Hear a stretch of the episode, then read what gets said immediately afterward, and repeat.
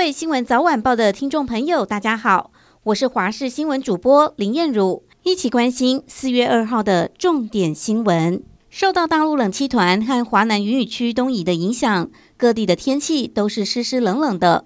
今天，台湾北部、东北部、东部地区、中部山区都会下雨，而且可能会有局部较大雨势发生的几率。到了晚上，部分地区雨势会再增强，面积会再稍微扩大。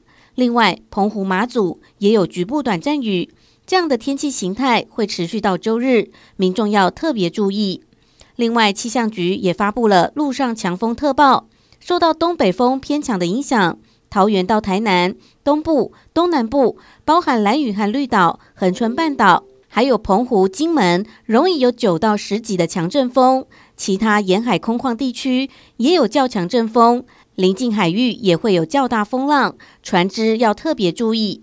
再次提醒各位观众朋友，今天和明天是全台有雨，越晚会越冷，入夜最低温来到十二度。另外，受到东北风的影响，气象局发布了陆上强风特报，最大阵风会来到九到十级。到了周一，气温就会回升，天气放晴。不过，东部迎风面还是会下雨。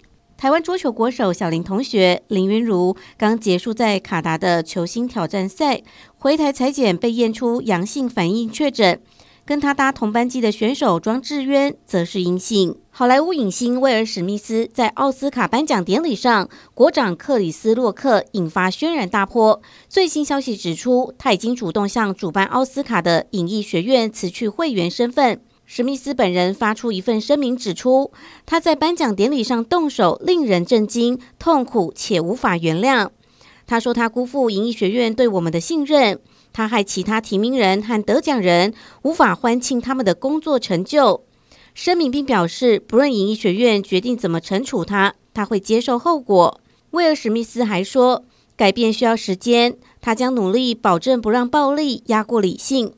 影艺学院院长鲁宾表示，学院已经接受他的辞呈，但纪律调查仍会持续进行。影艺学院相关小组预计十八号会开会讨论。高雄楠梓区东南水泥厂拆除工程昨天发生公安意外，高市府检视拆除计划，厂商在计划书中提出要从高塔上端一层一层往下拆，但实际却是用砍树法，以铁球从高塔中间破坏，希望高塔往前倒，却不如设想的往后倒，才造成了压倒电塔的意外。昨天除了勒令停工，今天再度处分营造厂停业处分。根据倒塌瞬间的影片，当时吊车用大铁球不断敲击水泥塔，水泥碎屑不断喷出，出现了大裂缝，整座开始倾斜。原本往前倾，突然间却往后倒，倒向吊车的方向，压垮台电高压电塔，接着压毁怪手，瞬间一团火光在半空中窜烧。以上就是这一节新闻内容，非常感谢您的收听，我们下次再会。